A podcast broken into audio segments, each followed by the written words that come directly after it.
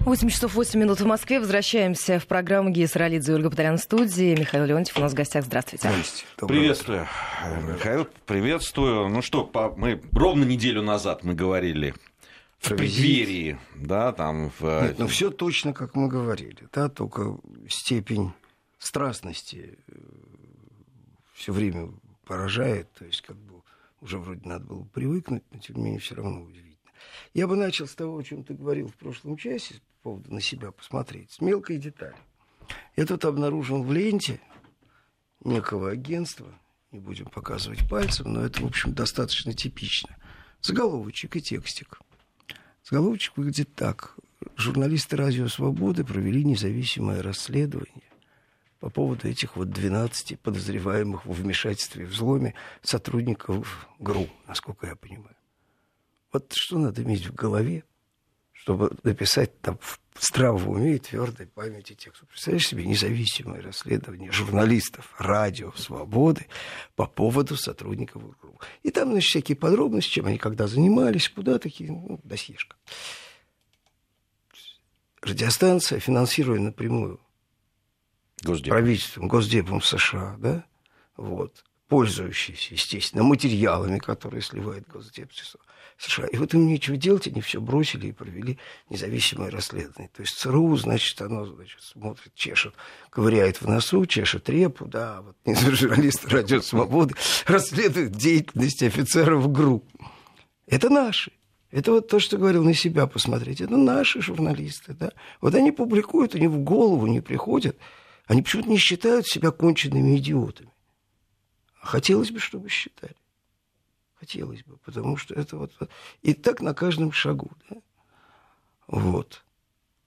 Поэтому, когда президент наш говорил послам на встрече, что вот существует в Америке и работает некая коалиция, корпорация, да, группа, которые ставят свои корпоративные интересы выше интересов Соединенных Штатов.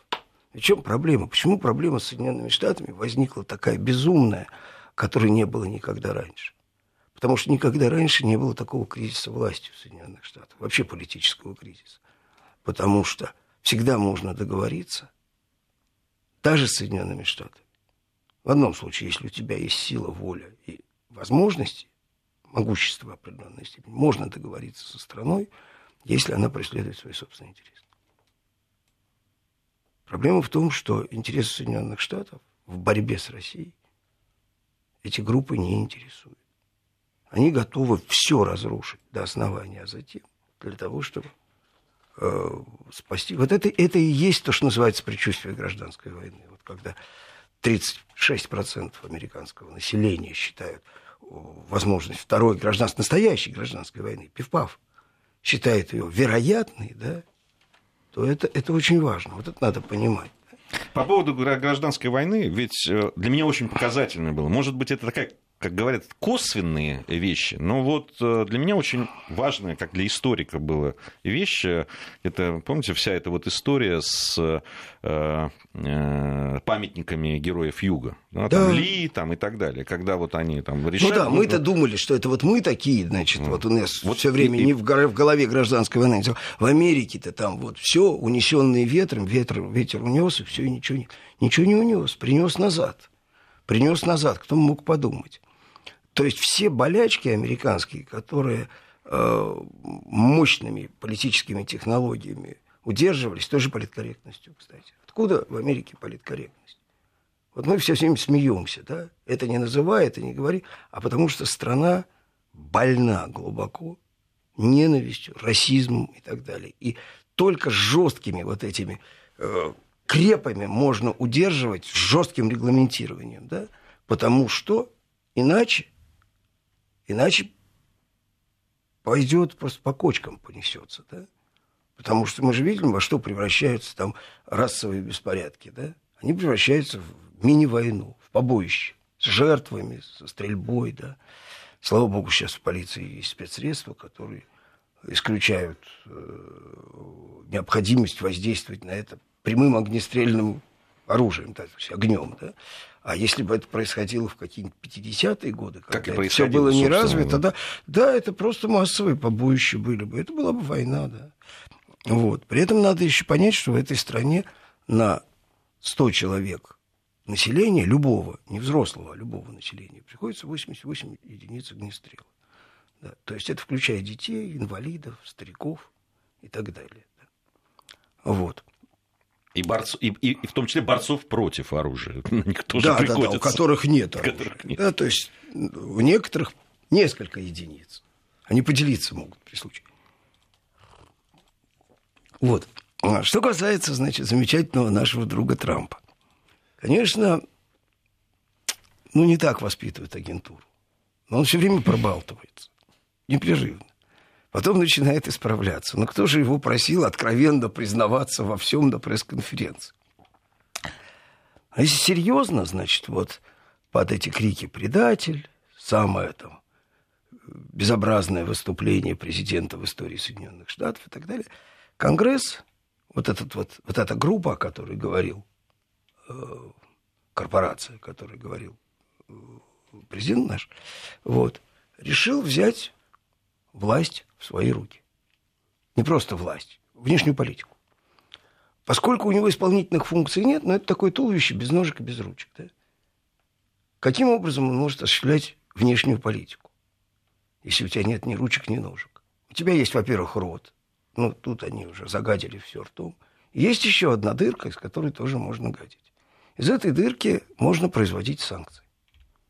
Причем невзирая ни на что. Вот, например, в свое время были крики про финансовые санкции, да? господин Мнучин, который министр финансов, в общем, осторожно заметил, что это контрпродуктивно, и вообще так мы далеко пойдем. То есть это в действительности угроза э, в общем действующей финансовой системе Соединенных Штатов. Но начиная от того, что политически как бы крайне опасно выталкивать Россию из того глобального э, финансового, э, из этой глобальной финансовой системы, частью которой она является. Я много раз говорил, да, что проблема, например, наших финансовых регуляторов, там, можно даже по фамилиям назвать, в первую очередь там э, госпожи Набиулиной, Славянова в значительной степени, да, в том, что они лояльны действующей системе. Действу, действующая система – это глобальная, по сути, американская финансовая система. Они лояльны этой системе, а регулятор этой системы и центр ее управления находится не в Москве. Поэтому, когда мы удивляемся – особенностям финансового регулирования российского, надо понимать, что эти люди работают в системе, которая управляется Федеральной резервной системой. И настоящий начальник у них не Путин, а директорат ФРС. И там шаг вправо, шаг влево, все. Это построже-то будет штука. Так вот, значит, вытолкнуть оттуда Россию, да, для России, предположим, это связано с, возможно, серьезными издержками. Ничего, мы не сдохнем. Но это прецедент колоссальный. Одно дело Иран или Кубу какую-нибудь, да, вырезать, пытаться вырезывать из, из мировой глобальной системы. Она же альтернативу никаким образом никакой не создаст. Вот. Так вот эти могут не остановиться, например. Там Северный поток – это детали, да. Но что-нибудь они сейчас постараются из себя выделить такое, чтобы э, просто не то, что связать по рукам Трампа, а чтобы просто обрезать ему всякие возможности вообще о чем-то разговаривать. Вот. Э, это как бы в глобальном плане. В э, плане локальном они, например, бегают за переводчицей и хотят, значит, допросить переводчицу, что, конечно, за пределами вообще всего, да президент Соединенных Штатов не может проводить конфиденциальных переговоров. Он, между прочим, выбран по закону Соединенных Америки. Это, это практически, практически это все находится на грани госпереворота. А, и э, никакой переводчик, конечно, не, не допросит. То есть, если они правда не совершат госпереворот, да? ничего у них не получится. Это, кстати, может быть очень серьезным сигналом к тому, что и дальше Трамп сможет посылать их далеко. Тем более, что здесь на носу выборов в Конгресс. И очень большие шансы, что Трамп, Трампа, электорат его, он же очень такое животное политическое, достаточно э, качественное. Он свой электорат знает, он его удерживает. Бороться в его ситуации за электорат демократов довольно глупо, потому что, опять же, гражданская война. Да?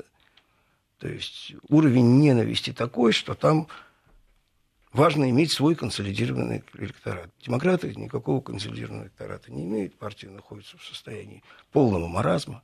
То есть там есть элита вот эта, которая бесится как раз больше всего, да, которые собственные демократские массы не поддерживает, презирает. Она не способна с ними сделать ничего. Она не способна провести ни одного человека, ни одного решения. Да. Вот. И посмотрим, что там будет на выходе, конечно, у того же Трампа. Вот. Но вот все это, все это чревато всякими э, самыми э, неожиданными фокусами, да, и э, к этому надо быть готовым. Здесь а вот... степени готовности можно сказать я просто один пример. Да, вот у нас сообщение, я обратил внимание, так радостно, да, что Россия, хотя и тоже странно, что вдруг так быстро, заполошно, резко снизила, резко снизила свои вложения в э, американские казначейские бумаги. То есть мы вообще вышли из списка стран, которые являются там, были одними из лидеров по... Э, у нас же вообще большие резервы, да, и резервы эти, как у нас считали все, надо хранить в надежных бумагах. Надежные бумаги – это, значит, казначейские обязательства э, потенциального противника. Ну, какие еще могут быть самые надежные бумаги? Да? Вот Сталин не догадался хранить, значит, резервы э, советские в ценных бумагах Третьего Рейха. Да? Дурачок был, не понимал, наверное. Вот. Ну, хранили и хранили. Теперь вдруг продали на огромную сумму, там больше 80 миллиардов сразу – Наверное, потеряли что-то, потому что когда так продают, то, естественно, сразу рынок реагирует и все дисконтируется. Казалось бы, надо радоваться. У нас есть два места, где хранятся наши, так сказать, резервы. Это непосредственно федеральное казначейство, которое, значит, бумаги которого мы покупаем, и банк JP Morgan, где хранятся валютные резервы. Так вот они все перешли в JP Morgan. С точки зрения санкционных э, воздействий, то есть просто взять их, грубо говоря, заморозить, а точнее отнять, отнять гораздо легче доллары. Бумаги казначейства вообще отнять нельзя физически. Их можно запретить, как бы покупать, продавать, тоже непонятно как, потому что, ну, что с ними сделаешь? Это же американские бумаги, а не наши. Наши бумаги они могут как-то, а свои бумаги они не могут запретить. А доллары можно просто конфисковать. То есть степень готовности российской финансовой системы к серьезным, радикальным воздействиям близка к нулю, а может быть наоборот. Близка к степени прямого сотрудничества с потенциальным противником. Я много раз говорил, что санкции, которые против нас сейчас применяются, они эффективны только потому, что вся российская экономическая модель была построена таким образом, чтобы она была максимально эффективна к американским санкциям. Возвращаясь вот к э, тому, что происходит после встречи с президентом, реакция средств массовой информации, она была, в общем, понятна. Ну, тон изначально, изначально был задан уже. Тон изначально был задан, ну, может быть, степень истерики все таки Они как бы предупредили. Они предупредили. Они, они сказали, вот если он сделает так, так, так, так, то мы обзовем его так, так, так, так. так, да. так. И так а и после сделали. этого ровно так же обозвали. Ну... обозвали. Он, э, понятно, что Трамп понимал, на что он идет, и проводя эту пресс-конференцию, и, и тактика сейчас, когда э, он уже говорит, а вы, вы неправильно поняли здесь, мы вот, я-то был как раз здесь, имел в виду вот это, а его помощники... Я думаю, что он все-таки недооценивал. Недооценивал. Он все-таки немножечко, он инстинкт у него политический есть, а опыта-то мало, и он э, увлекающийся такой парень. Он, собственно, этим и берет в значительной степени, что он увлекающийся. Он выглядит перед своими, как живой человек, совсем живой. Такой простой американский парень. Да? Вот. И, конечно, он наговорил с точки зрения тактики, наговорил лишнего. Да? Вот, на мой взгляд э, мог бы обтекаемее. Но это все детали. Это, это на самом деле ерунда. Да, ничего не меняет принципиально.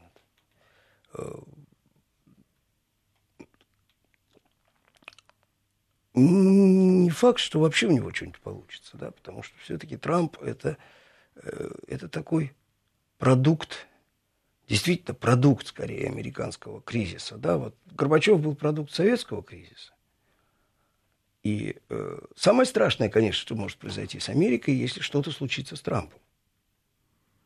Потому что Трамп это не худший вариант. У Трампа есть э, консолидированная, огромная группа американцев, которые его ненавидят, и огромная группа, которая его поддерживает. Но он органичен в этом. Да? А вот представьте себе, если они сковырнут его. Сейчас, поверить в это очень трудно. У Трампа в краткосрочном плане очень неплохо с экономикой. Трамп работает очень прагматично. Он на самом деле страшно прагматично. Он работает на короткие дистанции. Ему важно.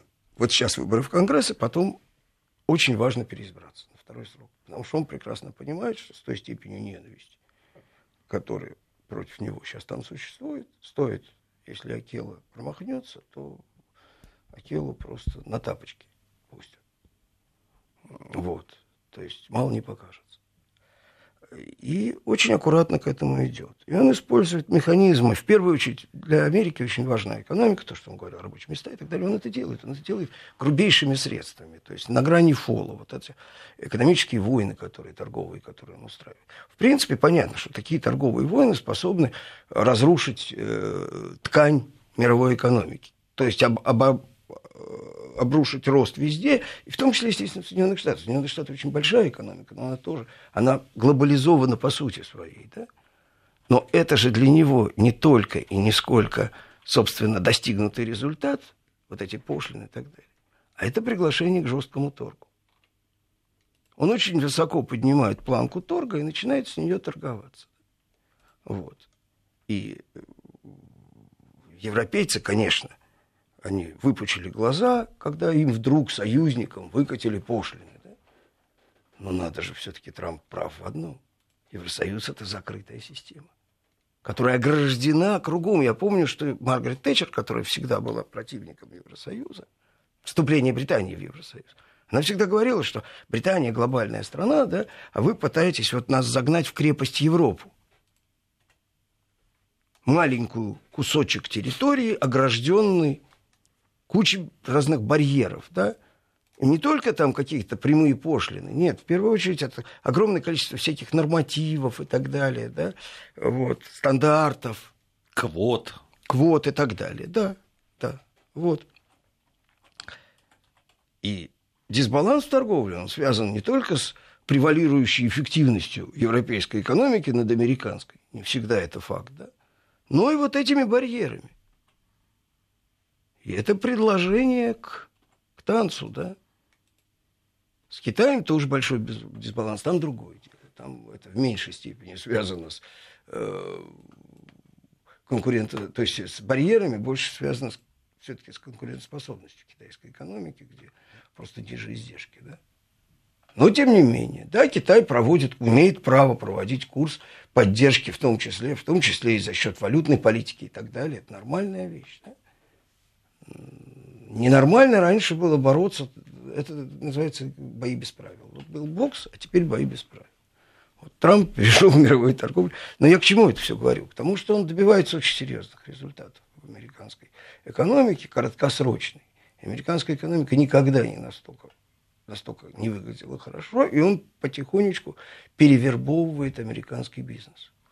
Я бы вот на что еще обратил внимание. Тут опрос был а, по поводу, что волнует американцев и там э, чуть ли не на первом месте это нелегальная иммиграция. И Трамп, его позиция по этому поводу известна. Э, там что-то 17%. Там э, экономика, понятно. А вот вмешательство России во внутренние дела Америки 1% волнует. Вот у меня такое ощущение, что вот эта истерия по поводу России и вообще такое безумное для Америки внимание к вопросам внешней политики, э, при том, что непосредственно военное противостояние сейчас, если сравнить со временами холодной войны, я не говорю о самых даже острых моментах, да, ну, ну, ну порядке как бы меньше, да, и менее актуально. Вот. И более того, даже если говорить конкретную степень сотрудничества. Даже, даже когда у нас вот идет обмен любезностями, да, степень сотрудничества непосредственно военных в точках соприкосновения, она и до сих пор достаточно высокая. Вот. Так вот, Сейчас а, мы, мы прервемся сейчас, уйти, да, на новости уйдем, потом с этого, потом и последние заявления еще хотелось бы Помпео mm. и Трампа mm. обсудить. В Москве 8.34. Возвращаемся в программу. Михаил Леонтьев у нас в гостях. Да, какая, пап... Вот заканчивая Закон... мысли, да. я просто даже предложение не успел закончить, что, кстати, не свидетельствует о высоком профессионализме. Вот, что вот это вот все, весь этот хайп по поводу России, вот у этой корпорации войны, можно сказать, он связан с тем, что у них больше нет вообще никаких действующих инструментов против Трампа в публичной политике. Я не говорю, что Трамп безошибочен, что он не делает вещи, которые, мягко говоря, спорные. Но с точки зрения э, популизма, с точки зрения непосредственного как бы, вот, воздействия на э, тот электорат, который он считает для себя, собственно, потенциально эффективным, да, э, он безошибочен, и его не за что взять. Поэтому его надо объявить предателем. Собственно, что такое расследование, да? Это попытка представить Трампа, вот они Бутину арестовали, да? И мы, значит, потрясены, как можно девушку, которая открыто является там лоббистом, ну не лоббистом даже, активистом э, российской общественной организации, кстати, совершенно не политической, да, занимающейся в основном там идеей э, свободного, относительно свободного оборота огнестрельного оружия, да, вот, э, очень такая американская идея, совершенно американская. Как ее можно взять и вдруг, э, значит, ей припахать связи с разведсообществом. Но это вот ну, обсуждали анекдот про Штирлица, значит, который был на грани провала, потому что, значит, э, заметили, что он в ушанке со звездой, за ним, значит, из-под пальто волочится парашют. Вот примерно так, да, то есть это смешно на самом деле. Вот, э, ну, представьте себе вот наше сообщество московское, там, российской экспатов, где огромное количество всяких людей, которые разной деятельностью занимаются, в том числе в области печати, там, СМИ, в области чего угодно, моды, хрен знает чего. Вот каждый из них таким в голову не придет, что в России их могут взять и вляпать им 15 лет, еще припахать связь с разведсообществом, хотя связь с разведсообществом у них точно есть, потому что в кругу общения люди, связанные с каким-то разведсообществом, с неизбежностью присутствуют. Да? При каких-то обстоятельствах даже можно доказать, что значит связь. Понимаешь? Вот. И... Я, я, я еще представляю вой и вопли а, ну наших ну, да, э, я, либеральных я даже друзей. фамилию боюсь назвать, какой-нибудь потенциальный Путин. Ни в коем случае, да, а то, а то же ведь да, скажут, что призываем. Значит, понимаете, они не хотят, как это так, их возвали иноагентами. Еще одна мысль, которую я пытался внушить нашим этим борцам за дело, значит, э, демократии и свободы, да, что вот такое поведение Соединенных Штатов означает, что им на них совершенно плевать, что они никому не нужны. Они потеряли всякий стыд и всякую конспиративность. Да? Они их просто дискредитируют. Никогда никто больше не пригласит представителей э, гражданского общества в американское посольство. Ну, если только по-тихому там, значит, подкормить, доллар в карман в задний положить. Но вот так вот, чтобы принять, послушать, госсекретарь приехал или там еще кто-то. И вот он, их мысли, они никому не нужны. Эти ребята заняты своими внутренними делами. Для них что Путина, что Трамп. Скорее, главнее Трамп. Но Трампа нельзя вот сейчас, не, не удается, все пытаются, не удается припахать и обвинить его в сотрудничестве с российским разведсообществом. Только про это идет речь. Только Но, про а вообще вот эта вот вся история... Так они схватили бедную Бутину, вот... это сублимация просто, да? Да, это, это связано с давлением на Трампа, вот конечно, это арест? Конечно, именно, конечно. Вот, именно это сразу... связано как с общей атмосферой, которая состоится. Должна быть атмосфера вот это вот предательства. Страна на грани, она наводнена шпионами. Трамп шпион на самом деле. Трамп э, пудель Путина, да, это заголовок. По-моему, в одной из британских газет, в одном из таблоидов. Вот. э, и ничего с ним сделать нельзя. И даже переводчицу нельзя допросить. Что он там наедине с Путиным говорит. Но они же объясняют. Мы должны знать, что он там наобещал от нашего имени. А по Конституции Соединенных Штатов они не должны знать. Они знать не должны. Есть перечень действий президента, который он обязан согласовывать с Конгрессом. И конфиденциальные переговоры политические в этот перечень не входят. Он их обязан информировать в той степени, в которой он хочет. В этом смысле. Там есть огромное количество действий. Президент страшно ограниченная фигура в Соединенных Штатах. Трампа они просто начали с того, он еще не успел ква сказать, как они, значит, ограничили его возможности во внешней политике, вот, проведя этот пакет. Потому что он откровенно просто. На самом деле это узурпация власти. Ну, он вообще антиконституционный, насколько я понимаю. В общем-то. Ну вот, для этого надо чуть-чуть, чуть-чуть, чуть-чуть провести кадровые изменения в системе судебной власти, которым сейчас Трамп и занят. Вот он этим и занят. Он занят пока избранием ключевого члена Верховного суда, например. И он его изберет. А после этого выяснится сначала, что нельзя привлечь переводчицу. А дальше пошла-поехала. У них вообще система прецедентного права. Ну и что, придется за оружие взяться. Тут вот любопытно еще в сама реакция Трампа. Вот Михаил сказал по поводу того, что не ожидал он такой реакции тактически. Ну, думаю, думаю, что он, конечно, может, он их специально троллит. Но, но он же, он же не, э, совсем не гнется, на самом деле. Э, э, для этого у него есть другие. Вот Помпео, там, последнее его заявление. А Помпео он... вообще у него ролевая функция, он демонстрирует жесткость. Да. Он, он взял совершенного такого отмороженного русофоба, неоконсерватора Болтона, который как раз с его репутацией Болтона, он может демонстрировать мягкость. Вот. Это все равно, что садист-убийца, которого наняли там защищать права человека. И вот, мягкость. Ребята, вы что, не знаете, парень-то вон он. Да? Вот примерно. С его репутацией можно и права человека защищать. И к России можно, потому что у него незапятнанная репутация злобного, концептуального русофоба. То есть у него есть кредит в этом направлении, большой. Ну, сейчас вон Помпео заявление. С одной стороны, значит, он заявил о том, что э, Трамп в переговорах с Путиным проявил невероятную жесткость э, по вопросу Украины. Ну, правда, в чем она там, эта жесткость не уточняется, но жесткость была проявлена, говорит Помпео. С другой стороны, значит, Помпео э, заявил о том, что э, он уверен, глубоко уверен, как он сказал, в том, что Россия продолжит вмешиваться в дела там, выборы, выборы. США, да, там, и не только США. А мы будем это, противостоять. Это очень мудрое заявление. Он предупреждает американское общество, что вот ну, Трамп избрал Путин президентом Соединенных Штатов. Ну, что вы хотите? А следующего все равно Путин изберет. Вам никуда не деться. Ну, вы сейчас сожрете Трампа, да? Следующий будет тоже. Все президенты Соединенных Штатов дальше будут разбираться с Путиным. Это совершенно очевидная вещь. От этого невозможно уйти, и Помпео в этом лично глубоко убежден. Все. И при этом Трамп заявляет о том, что он очень ждет следующей встречи. Это вот на фоне всей истерики Трамп пишет в своем твиттере, очень жду, с нетерпением, с нетерпением большим. большим жду сентябрьской встречи. Я он, значит, понимаю, о том, зачем что они пригласил в Белый дом там, и так далее.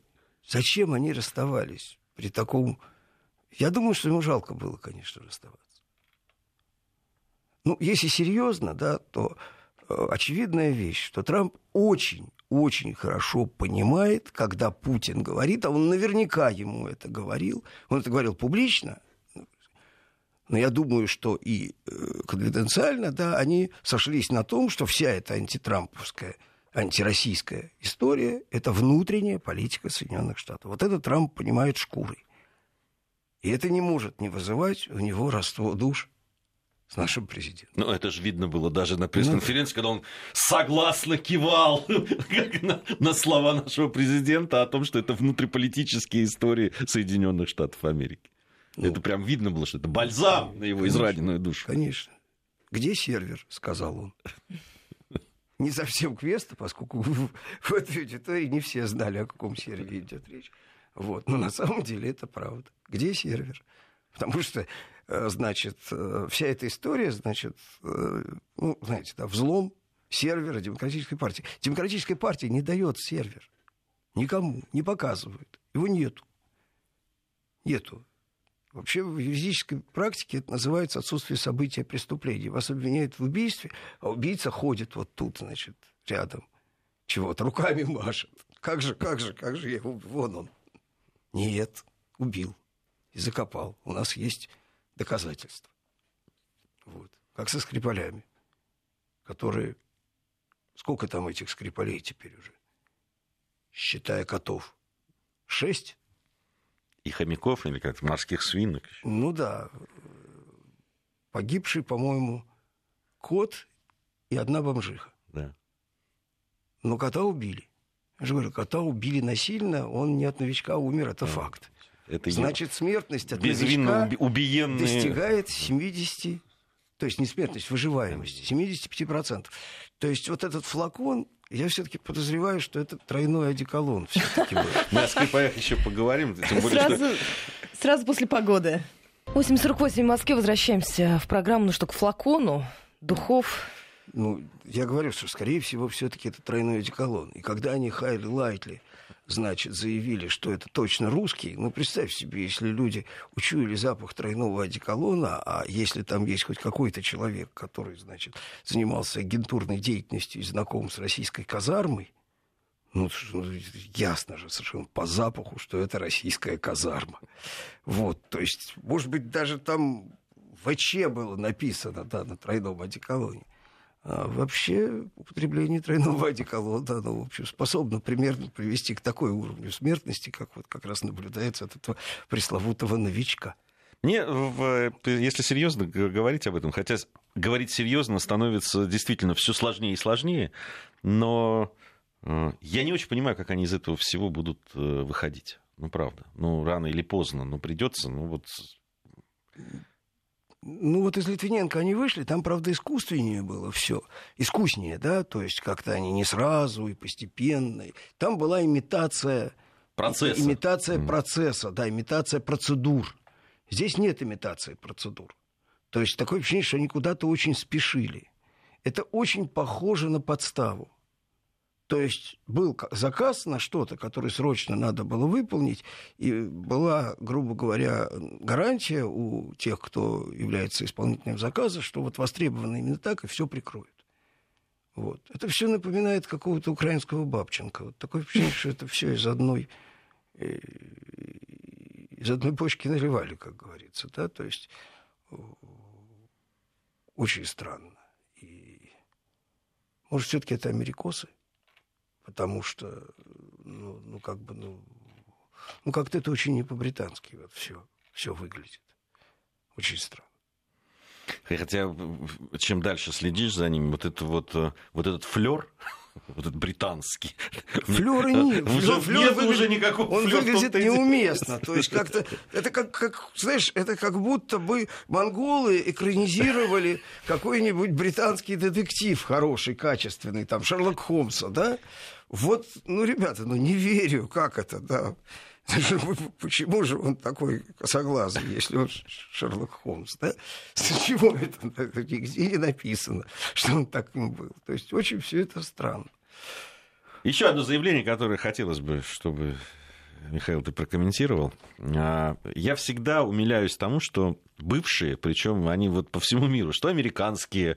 Э, э, товарищи с приставкой X? Да, э, товарищи с приставкой X начинают быть нормальными людьми, говорить какие-то адекватные вещи. На этот Полякам раз... это свойственно, кстати. Они Полякам. вообще обычно вот сообразительные. Латы... Латышам, вот, например, а, значит, экс-министр, ну вот его называют министр сообщений, не, не знаю, может, это какая-то ошибка в э, сообщении, но вот так, так его назвали, бывший министр сообщения Латвии Анрис Матис, э, в одном, в одном из, э, в интервью в одном из... Ну, это очевидно, что это связано с транспортом, потому да, что да. По причине коротких сообщений в маленькой Латвии. Да, да, сообщений это. Да, он действительно о транзитной отрасли, он в данном случае сделал на нее став, как бы упор такой. Он сказал, что если смотреть, я прям цитирую сейчас его, если смотреть на транзитную отрасль, то за последние годы мы видим существенное падение на 30%, что связано с этими экономическими войнами. Также пострадала и отрасль пищевой промышленности. Поэтому любое улучшение отношений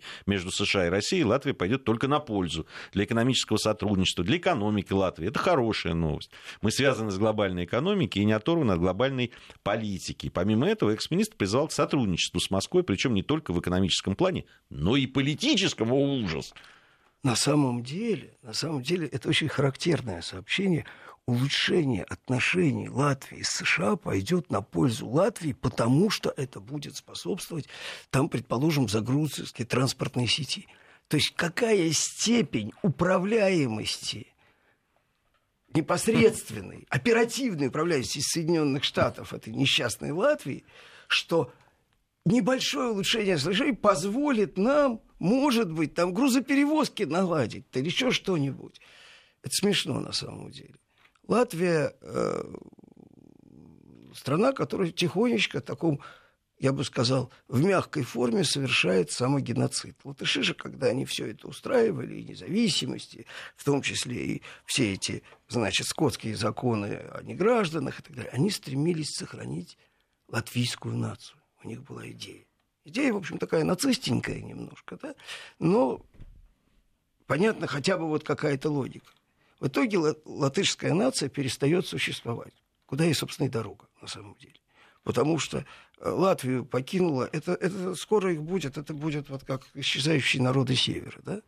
Вот. И для них нужно придумать какое-то лениводство. Вот они будут свои латвийские, латышские узоры какие-то там, сидеть старушки, значит, в этнических деревнях, да, их будут показывать туристам. Смотрите, вот эти, вот они латыши, вот смотрите, какие они. Вот такие вот были. Вы думали, они другие, а вот они какие, да. Ее покинула чуть ли не половина населения. И она никогда туда не вернется. Никогда. Вот. Это заповедник, на самом деле. Небольшой этнический заповедник. Вот. Нация не справилась с... Причем это, это в большей степени относится даже не к литовцам, не к эстонцам, не к ним.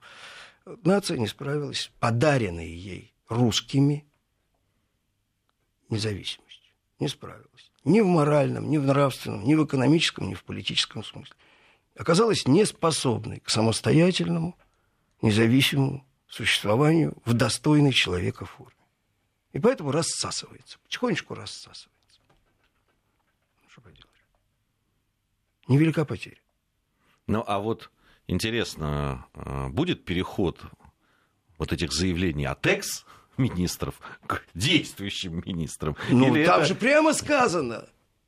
По мере и в, в, в случае улучшения отношений с Соединенными Штатами, когда Соединенные Штаты нам прикажут, то мы с облегчением будем сотрудничать с Россией, потому что вообще-то это выгодно, конечно. Но для этого нужно, чтобы нам приказали. Ну, оно действительно, вот заявление, ну, в высшей мере адекватное. То есть дальше вот он говорит, с Россией надо сотрудничать. У нас точно а есть кто, возможность кто вам, не быть такими агрессивными, как меш... мы были. Кто вам мешает делать это без прямого указания посольства Соединенных Штатов? Вот кто мешает? Даже посольство Соединенных Штатов не просило их гадить. Это они думали, что если они нагадят большую кучу, то их лучше будут принимать в посольстве Соединенных Штатов. И кто больше нагадит, тот больше получит от них. Это у них такая концепция. Она, в общем, может быть даже частично обоснованная, но ее им никто не навязывал. Даже посольство Соединенных Штатов. То есть они сами на нее вышли? Конечно, это инстинкт. Они так думали. Они думали, что если сильно лизнуть, то тебя больше полюбят. Потом же, когда Латвия обрела независимость, туда приехало значительное количество так называемых иммигрантов, которые, большей части, просто бывшие фашисты. У этих есть внутренний мотив, логика, история и так далее большой любви к России. К русским и так далее. Да? У них совершенно конкретное мировоззрение. Это нацисты. Они заняли очень много разных постов ключевых. У них были американские, немецкие, ну, американские паспорта. Канадские там тоже. Ну, американские. Канадские – это наши украинские братья. Не надо путать. Там, вот, традиционно. Вот, значит, это очень смешно с Канадой. Была у меня такая хорошая знакомая, Кристи Фриланд. Э, Financial Times корреспондентом была. Вот. Я вообще думал, что она еврейка, на самом деле. Как-то так. Ну, этот вопрос. Фриланд, ну, господи, да. Оказалась щирая Западенко, что позволило ей стать министром иностранных дел маленькой страны Канады, кое она является до сих пор. Дико смешно. Вот. У нее какие-то родители, которые писали в нацистских газетках, оказывается. Интеллигентная девица и по виду такого вполне еврейская, в общем-то. Смех. Все. Ну нас... что, у нас нет, у нас есть еще минутка да, буквально, есть... да. Ну, э, за минутку многого не, не успеем, но э, э, все-таки вот это вот зависимость, и когда люди впрямую говорят об этом, об этой зависимости, да, и когда, когда они говорят, что хорошо было бы дружить с Россией, нам это выгодно. Понимаете? То есть здесь уже чего стесняться, понимаете? улыбался нагловатой улыбкой обесчещенного. Ну, все уже, все все видели. Ну, о чем речь? Чего стесняться? Да и страны-то уже нет, и нации нет. Действительно, все рассосалось. Теперь можно вспомнить. А могло бы быть какие-то латыши, было бы там лига, там через костер бы прыгали, песни пели на фестивалях. Не шмогла. Михаил Леонтьев у нас в гостях был. Спасибо большое. Э, очень интересный разговор, любопытный. Ростислав Ищенко, в следующем часе. Спасибо.